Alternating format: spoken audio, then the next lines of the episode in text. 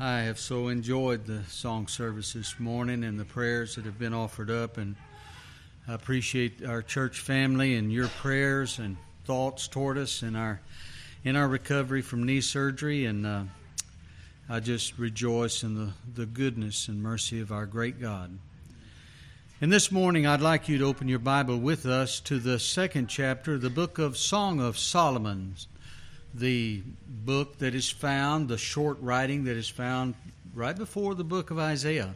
So if you'll turn with me there to begin with, I'd like to talk a little while with you this morning on the five spiritual senses of faith. The five spiritual senses of faith. Now, each of us recognize that we have natural senses that coincide or correspond to the elements of the spiritual senses of faith. We have taste and smell and sight and hearing and touch.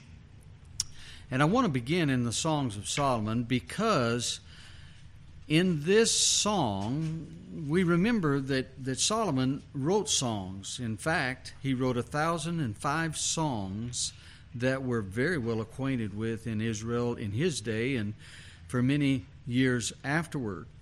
But in the divine wisdom of God, we have preserved one of those songs, and it's called the Song of Solomon. And it's a beautiful psalm of love. It's a love story. And most commentators, John Gill, Matthew Henry, and others, would admit that this would be related to the first wife that he married uh, and his relationship with her. And be that as it may, it, it, it speaks in terms that affect natural senses. These five natural senses are all found in the Song of Solomon. But I want to relate them to the spiritual senses that we have by God given faith in the Lord Jesus Christ. I, I want you to notice with me in Songs of Solomon, chapter 2, beginning with verse 1. I am the rose of Sharon and the lily of the valleys. As the lily among thorns, so is my love among the daughters. As the apple tree among the trees of the wood, so is my beloved among the sons. I sat down under the shadow his shadow with great delight, and his fruit was sweet to my taste. Now, we acknowledge that this is a, a, a, natural scene of affection between Solomon and his wife. But there is a context in which it relates to the Lord Jesus Christ and his church. We see that there is affection that is bestowed from uh, Christ as the rose of Sharon and his bride.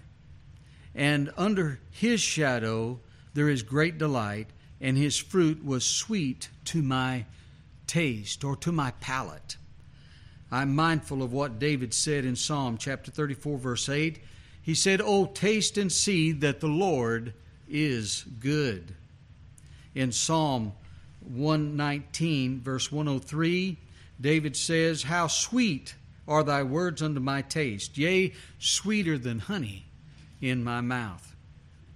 In 1 Peter chapter 2 verse 3, Peter uses that same illustration. He says, "If so be that ye have tasted that the Lord he is gracious." See, there is a spiritual element to the fact of taste, and it relates to faith. All of these senses relate to the God given faith of His elect. We know that faith is, first and primary, a gift from God. The reason any one of us can experience the Lord Jesus Christ in a saving way is by virtue of that gift of faith. Ephesians chapter 2 verse 8. For by grace are ye saved through faith, and that not of yourselves, it is the gift of God. So we acknowledge this gift, this gift of being able to taste the goodness of the Lord, to taste the Lord Jesus Christ and how sweet He is to our palate today. Now, I want to go from here to the sixth chapter of the Gospel of John, because Jesus, in this great discourse on the bread of life, explains how that taste comes about in the life of his children. Jesus, after he fed the 5,000 men, and after this miraculous feeding, people were coming to him, but they were not coming to him in faith. They were coming to him to get another free dinner. They were coming to him because he was able to do something for them physically that no one else had been able to do. But Jesus is taking the physical element of that miracle and applying it to the spiritual understanding of faith. He says in verse 35, he says, uh, And Jesus said unto them, I am the bread of life.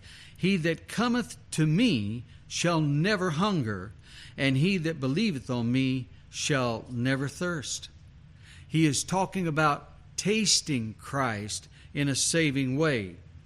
It relates to verse 29. Remember when they asked how they might work the works of God?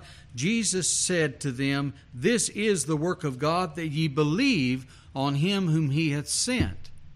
So that expression of faith, that belief, is explained in the coming to Christ, in tasting the goodness of the Lord Jesus Christ. Now, watch this. He expands on that principle in verse 36. He says, But I said unto you that ye also have seen me and believe not. Now, watch this verse. All that the Father giveth me now, that's the elect. That's a group of people out of all the nations, kindred, tongues, and nations of the world that were chosen in Christ before time ever began. All, without exception, that the Father giveth unto me shall come to me.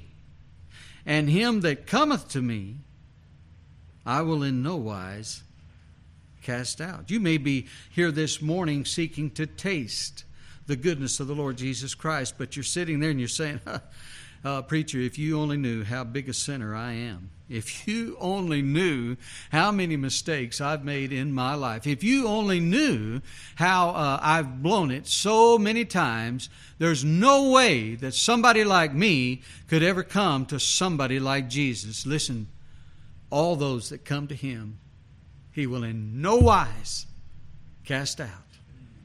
But who are they that come to him?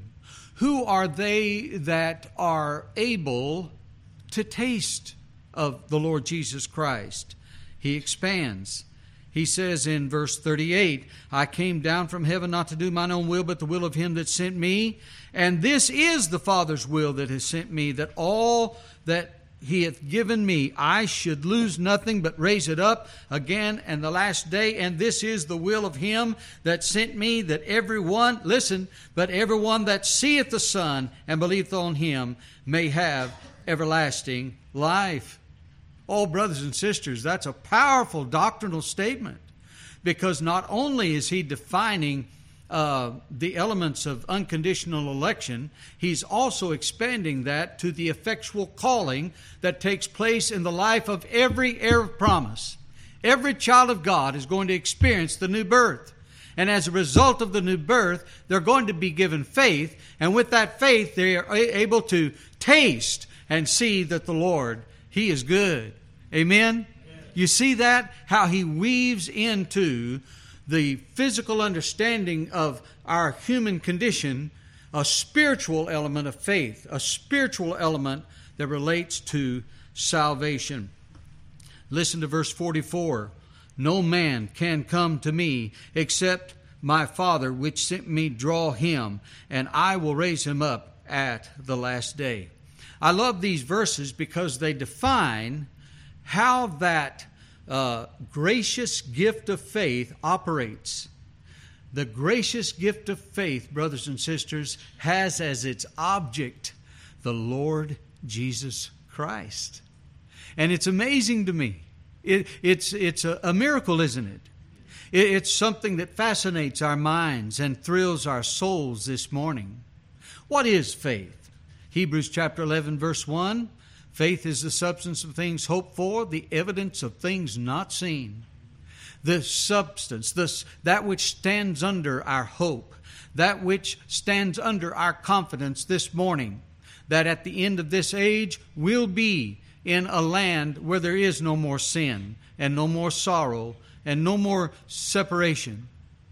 We rejoice in that fact by the God given faith that He's extended to us. Is it important? Is that faith important to us? Oh, listen to Hebrews chapter 11, verse 6. Without faith, it is what? Impossible to please God. Why? For he that cometh to God must believe that he is, and that he is a rewarder of them that diligently seek him. Who are they that diligently seek him? Who are they that want to taste the goodness of the Lord? I submit to you, it is those of God's family who have been born of the Spirit.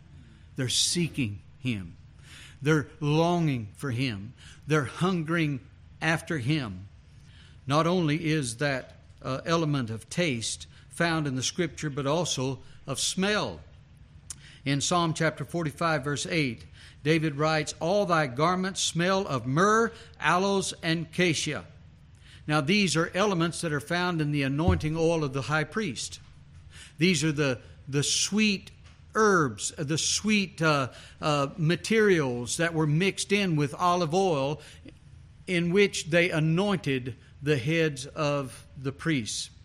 And he says unto the Lord, He's magnifying his priesthood, he's magnifying his representation between him and a holy God. He's magnifying him. He says it's, it smells sweet. Uh, it, it's sweet uh, in its essence. I believe Paul captured that in Ephesians chapter 5 and verse 2 when he said, As Christ hath loved us and hath given, unto, uh, given himself for us an offering and sacrifice to God for a sweet smelling savor. Jesus Christ is the sweet smelling savor of salvation. It's something that delights the hearts and minds of God's people in every age. Oh, I want you to see Christ this morning as our great high priest who intercedes on our behalf, who, who takes up our part in the courtroom of heaven, who stands between a, a sinful man and a holy God. There is one mediator between God and man, the man Jesus Christ. Oh, can you taste that this morning? Can you smell that sweet savor of His priesthood in your life? Oh, I, I, pray that that's your experience today. Not only do we see taste and smell, but we also refer to sight, spiritual sight. You know, in Isaiah chapter 45, verse 22, Isaiah writes the words of God to his people Look unto me all ye ends of the earth, and be ye saved. It is that look of faith upon God that brings salvation to the heart of a sinner. I was thinking about this this morning in Jonah chapter 2, verse 4. Jonah, in the belly of the whale, said, I will look again toward thy holy temple. Why would he say that? How could he say that? It was because of faith he was able to look in faith on the provisions of a holy God. How are you this morning? What are you looking for for salvation? What are you looking for to help you through this uh, uh, sinful world? Who are you looking to? In John chapter 3, I want you to go back to that favored text in John chapter 3 as Jesus is speaking to Nicodemus about the new birth and its uh, effects. He says something in verse 14 that I want you to notice. As Moses lifted up the serpent in the wilderness, even so must the Son of Man be lifted up, that whosoever believeth in him should not perish, but have eternal life. You know, this part of Christ's message to Nicodemus refers to a time in Numbers chapter 21 when Moses was commanded by God to make a brazen serpent and hang it on a pole. And there, were, there was rebellion in the camp of Israel to the extent that God sent fiery serpents among them, and whoever that serpent bit died. But when the when the brazen serpent was put upon the pole and set in the midst of the children of Israel, the camp, God said, Whosoever looks upon this serpent will be saved. So Jesus is connecting what happened in ancient Israel to the time when he himself would hang upon a cross. And that whoever would look to the cross for redemption, look to the cross for acceptance, look to the cross for access to a holy God, would be saved. Even as Moses, in a similar way, even as Moses lifted up the serpent in the wilderness, even so must the Son of Man be lifted up, so that so that whosoever believes in him, whosoever tastes him, whosoever smells him, whosoever sees him as their only hope and only salvation, they, brothers and sisters, would experience salvation. It's interesting to me how often this uh, spiritual sense of faith is used throughout the Bible. Some of our favorite verses come to mind, don't they? In Titus chapter 2, verse 13, looking for that blessed hope and glorious appearing of our great God and Savior Jesus Christ, who gave himself for us that he might redeem us from all iniquity and purify unto himself a peculiar people zealous of good works. Hebrews chapter 12, verse 2, looking unto Jesus, the author and what? And finisher, completer, the author and finisher of our faith. You see, these are verses that are special to us as we by faith are able to look upon them. In 2 Peter chapter 3 verses 10 through 12, Peter writes that we're looking for uh, God at the end of this age to create a new heavens and a new earth wherein dwelleth righteousness. That look brothers and sisters, is not a passive glance, but the Greek term that is used for the word look in that context is to look with apprehension, to look with interest, to look steadfastly to. It is a very sincere look. And I'm asking you this morning have you looked? Have you looked at the Lamb? Have you looked at the cross? Have you looked at the promises that He's made to you that one day the new heavens and new earth will be a reality? Not only do we see taste and smell and sight as key components or elements of saving faith, we also know the Bible teaches us about the hearing of faith. Turn your Bible with me to Romans chapter 10 the hearing of faith. There were a lot of people that heard the words of Jesus. There were a lot of people that heard his teaching when he was in his personal ministry upon the earth.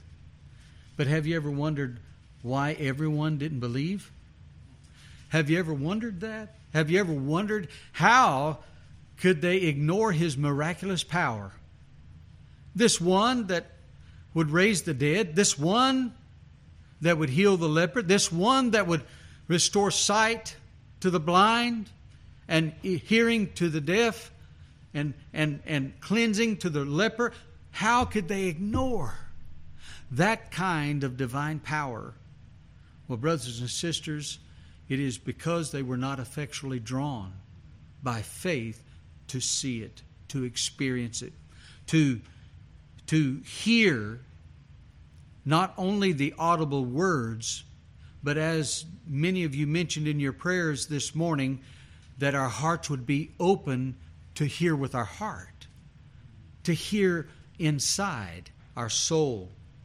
Just as God taught Israel long, long ago, the Shema in, he, in uh, Deuteronomy chapter 6 Hear, O Israel, the Lord thy God is one. I, I had the opportunity to uh, witness to a, a, Jewish brother not too long ago, and he had the little uh, container on his door that had uh, uh, uh, that had that verse inside it.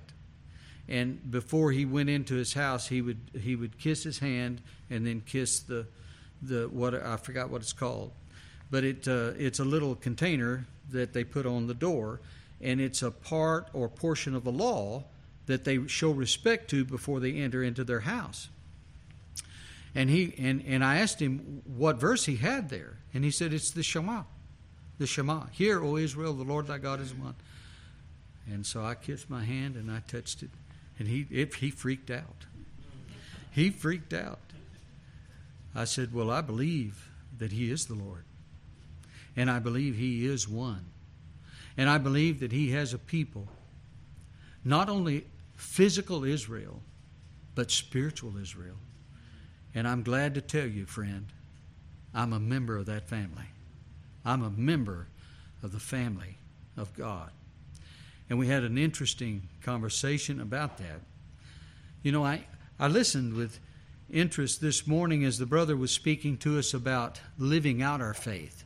It's not just knowing the things that are true, but living them out in our daily decisions, in our daily walk, in our daily witness, in our community. I think that's so important. It reminded me of a story, a story that Brother Kevin likes to tell about a little boy that had a dog. And he was so proud of that dog, but the dog was a was a Heinz 99. I mean, there wasn't anything pure about this dog. I mean, he had the head of a bulldog, he had the tail of a uh, uh, uh, of a manganese, he had the, the feet uh, of a German shepherd. I mean, he was a sight. And he was had him on a leash, and he's walking him down the street, and he met one of his friends, and his friend looked at that dog and said, "My goodness, where did you get that ugly dog?" And that little boy, being proud of his puppy, he says, Listen, I want you to know that this, this dog is a special dog. He says, Well, what I'm looking at doesn't look too special to me. And he said, he, uh, He's in the Secret Service. He's, he's a special dog in the Secret Service. Well, you know what? We don't need Secret Service Christians, do we? You know, God has called all of us by His sovereign grace and given us elements of faith that we need to exercise if it's going to grow. And some of us look like that Heinz 99. We're, we're kind of oddball people. But you know, we are in the service of the great King and the great Savior, Jesus Christ. And it's important for us to remember our identity, isn't it? We need to remember who we are by God's grace. But I, I want to notice something here, if you don't mind, in Romans chapter 10.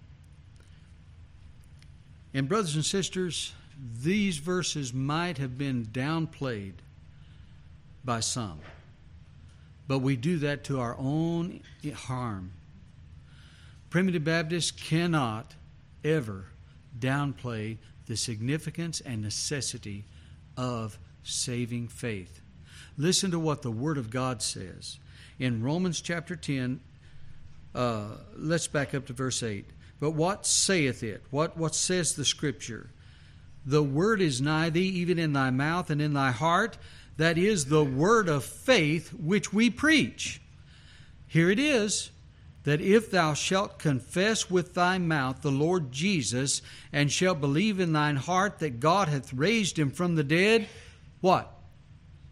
Thou shalt be saved. Now, brothers and sisters, does the Word of God say that we are saved through faith? That we are saved through the instrumentality or the means of faith that God's grace has given us? It does. And we have to come to grips with that. And I'm going to ask you a pointed question, a very personal question. Have you this morning confessed Jesus Christ as Lord? Have you confessed Him as Lord and Savior? Now, that's something only you can answer. But it's crucial that you answer that question. And he says this For with the heart man believeth unto righteousness, and with the mouth confession is made unto salvation. What kind of heart is he describing? He's describing a heart that's been born again, a heart that's been changed. Have you been changed? It's important for us to capture this uh, meaning and purpose of the gospel message. For the scripture saith, Whosoever believeth on him shall not, uh, shall not be ashamed. For there is no difference between the Jew and the Greek. For the same Lord over all is rich unto all that what? Call upon him. Call upon him how? In faith. Call upon him in faith. For whosoever shall call upon the name of the Lord shall be saved. Ah, oh, have you confessed him this morning? Have you tasted that he is good? Have you smelled the garments of his priestly robe? Have you this morning seen him as the only hope of a fallen sinner? Then confess him as Lord. Ask him for forgiveness. Ask him to take your life and use it for his glory. He says in verse 14, How then shall they call upon him whom they have not believed? And how shall they believe in him of whom they have not heard? And how shall they hear without a preacher? And how shall they preach except they be sent? As it is written, How beautiful are the feet of them that preach or proclaim the gospel of peace and bring glad tidings of good things. Now, brothers and sisters, it's not the preacher that gives you the new heart. It's not the preacher that gives the regeneration. But, brothers and sisters, God uses the preaching of the word to speak to the hearts of those that have been born again by the Holy Spirit. And that the result of that calling, the result of that proclamation is found in the next verse. I'm getting ahead of myself. But they, uh, but they have not all obeyed the gospel, as Isaiah said, Lord, who hath believed our report? So faith cometh by hearing, and hearing by the Word of God. Brothers and sisters, I believe that faith is brought forth, faith is manifested. When God has given someone faith, under the sound of the preaching of the gospel, that faith reaches out and lays hold upon it, receives it, acknowledges it uh, as true, and then acts upon it, acting in obedience to the call of the gospel. This is what the hearing element of spiritual faith is all about. I believe that it's important for us to remember that. I want you to go back to John chapter 5, verse 25. John chapter 5, verse 25. Listen to what Jesus himself said in John chapter 5, verse 25. Verily, verily, I say unto you, the hour is coming, and now is, when the dead shall hear the voice of the Son of God, and they that hear shall what? Live. He's the one that speaks life to the soul of man. And an evidence of that, a fruit of that life that He has given to that elect child of grace, is that when he hears the word of truth, he embraces it. He has the ability to believe it, to lay hold upon it, to confess that it is true. This is the hearing element of faith. Who is it that does that? Who is it that actually hears? Go to John chapter 10, please. In John chapter 10, notice verse 27 28.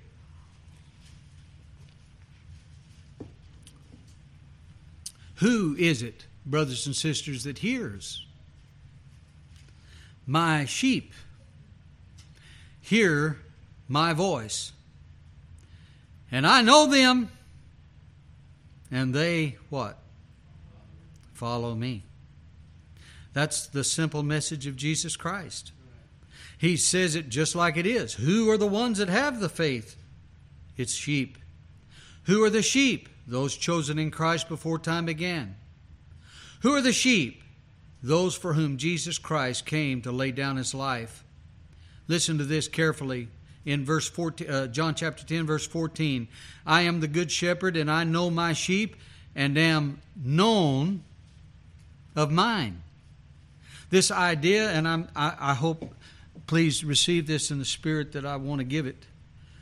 But, brothers and sisters, I'm telling you that when somebody says that the multitude or the majority of God's people will never know Jesus Christ, that's blasphemy. That's contrary to the Word of God. All of God's sheep are going to know Him because all of God's sheep are known of Him. All of God's sheep, listen, are going to hear His voice. They're going to know Him and follow after Him. I don't believe that they all follow to the same extent or to the same degree. I'm not saying that. I don't, I, I don't believe that everybody has the same degree of knowledge of the Word. But, brothers and sisters, I do believe this that nothing is going to hinder the effectual call of the Holy Spirit in the lives of God's sheep, and they are going to come to that saving faith in the Lord Jesus Christ. It's, it's, it's assured. Listen to him as he says that in the next verse. And I give unto them, uh, verse 28 and I give unto them uh, eternal life, and they shall never perish, neither shall any man pluck them out of my hand. My Father which gave them me is greater than all. When did he give the sheep to the Son, the shepherd? Brothers and sisters, before time ever began. Do you realize, as an heir of promise, do you realize this? That God has never loved you more than he does today? You know why? Because he set his love upon you before you were even born before you made your first mistake, before you committed your first sin, even while you were yet enemies. God set His love upon you through free and sovereign grace. And in the capacity of that love, He gives to us the ability to accept Him, the ability to follow Him, the ability to uh, acknowledge Him and, and serve Him as Lord and Master. He says, My Father which gave them me is greater than all, and no man is able to pluck them out of my Father's hand. I and my Father are one. You see, brothers and sisters, the oneness that we desire in the church, the oneness that we desire in the community of believers, the oneness that we desire among one another is a reflection of the oneness that the Son has with the Father. Even as the Father and the Son and the Holy Spirit are perfectly unified. That unity in the community of the Trinity is a reality of Scripture. And in that essence, He gives His children that same capacity. Let them be one, Jesus said in John 17. Let them be one, Father, even as we are one. There's where the oneness is the unity of believers. I believe in the hearing of faith. I believe that it is experienced by all of God's children. The fifth thing that I want to notice in the uh, study of these five senses is the touch. Every time I think about this, I think about Matthew chapter 9, verse 21, when this little woman, you can just imagine, you can just imagine, this little woman who had a issue of blood for 12 long years a, flow of blood that wouldn't stop, a flow of blood that excluded her from the synagogue, a flow of blood that would prevent her from offering a sacrifice at the temple, separated from her family and her community, someone that was declared by the priest as being unclean. For 12 long years, she struggled in that kind of isolation. And yet, when Jesus passed by. There was something in her heart that said, If I can just touch the hem of his garment. Oh, I don't want to touch his hand. I'm not worthy to touch his feet. I'm not worthy to fall into his arms, but oh, just let me sneak up behind him and touch the hem of his precious garment. I know I'll be made whole. Oh, brothers and sisters, that's faith. That's faith. When she did that, everything stopped. Time stood still. Here Jesus was in that throng of, of people. He stopped and said, Who touched me? Who touched me? Peter says in his wisdom, you know, he's the, he's the most like uh, old Baptist of any of the apostles. Why in the world would you say that? Look at all these people around you, Jesus. Where everybody's shoving and uh, and moving around, and you and you're saying, "Who touched you?" Isn't that a ridiculous question? But you see, somebody touched him in a different way. Oh, friends, have you touched his garment this morning? Have you touched him with your need? Oh, I know you're unworthy, just like she was. But I'm telling you, time will stand still. Who touched me? And she says, Oh, it was me.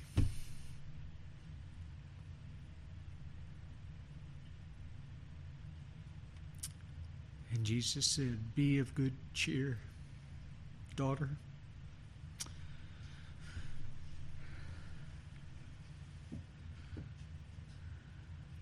Those long years.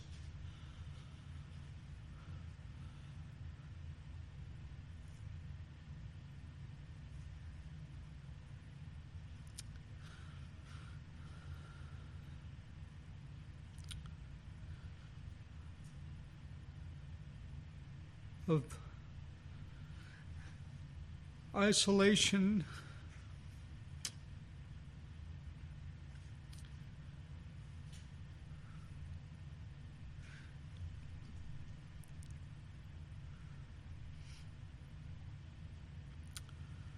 And suffering.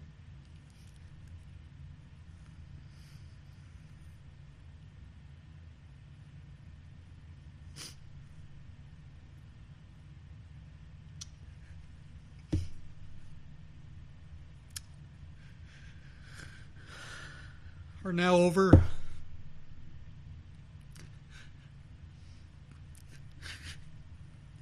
You've been made whole.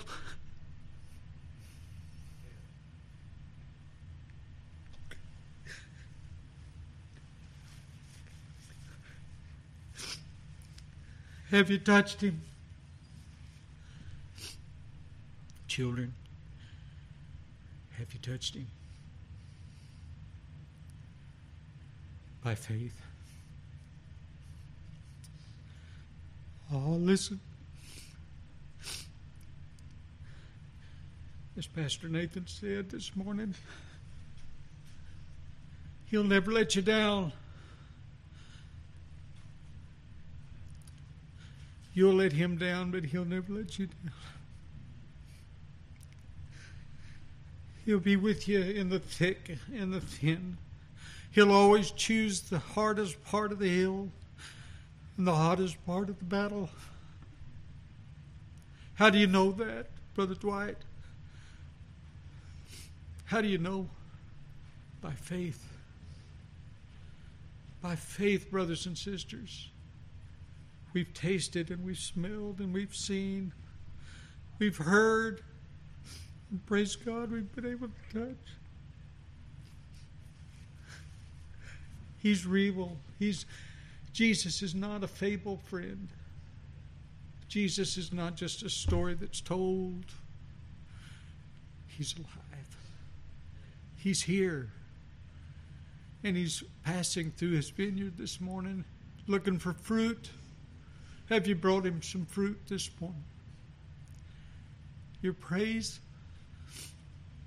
Bring him your burden. He'll help you with it. I don't know what your burden is this morning, but he does. And he cares for you, unworthy sinner. He cares for you.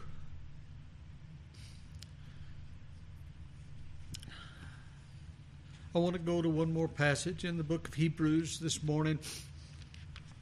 This is so meaningful to each of us as we've lived through many trials, as we've seen many sorrows. We know that He's faithful in all that we pass through. Listen to this command. I'm speaking to you from the heart this morning to use the spiritual senses that He's giving you. In Hebrews chapter 10, verse 22, he says, Let us draw near with a true heart in full assurance of faith, having our hearts sprinkled from an evil conscience and our bodies washed with pure waters. Let us hold fast to the profession of our faith without wavering, for he is faithful that has promised. Oh, do you have assurance this morning?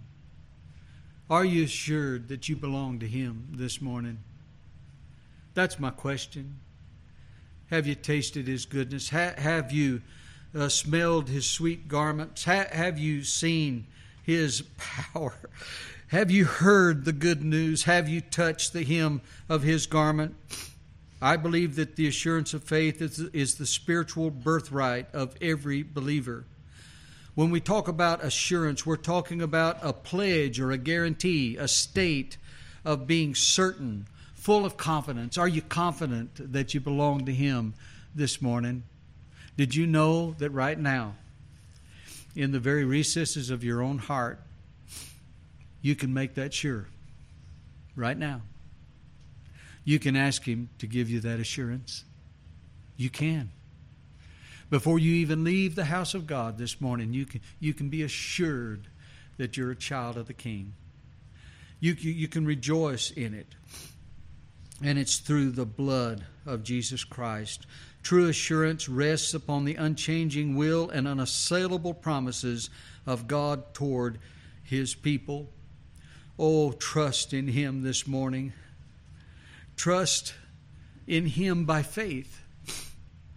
That's what Paul meant in Romans chapter 5 verse 1 when he said therefore being justified by faith we have peace with God through our Lord Jesus Christ by whom we have access into this grace wherein we now stand and rejoice in the hope of the glory of God.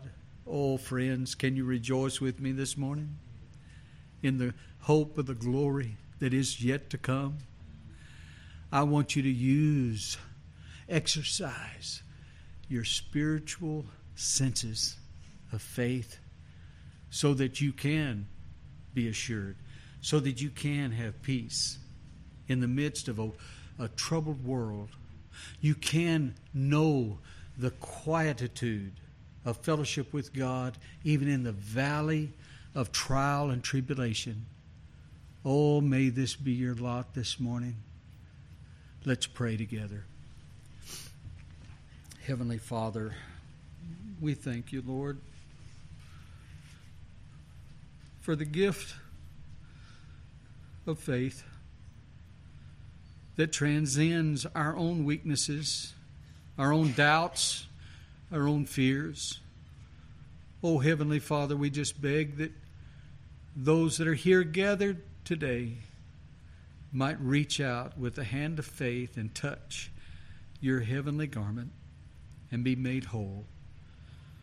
Lord, we lift up before you each one of these families that you would preserve and protect them because Satan wants to destroy them. Lord, I, I ask that you would be with Brother Andy in his important work at the Christian school, that he would be a used instrument in the impacting of many young lives for your glory. We know that the devil wants to destroy that school and destroy him. But Lord, we pray your protection about him. We lift up before you Sister Bonnell's family that they, by faith, would be able to see that she has been relieved of her sorrow and her suffering, and now, today, is in the arms of the heavenly King. O oh Lord, we rejoice in, in the knowledge that one day we'll see her again. And it won't be in the frail and broken body that she left here with, but in the glorified body that will be enjoyed by all of your elect family throughout all eternity. And Lord, I ask that you would speak peace to the troubled waters of every heart, that you would allow us to exercise these senses of true saving faith for your glory and the advancement of your kingdom. In Jesus' name we pray. Amen.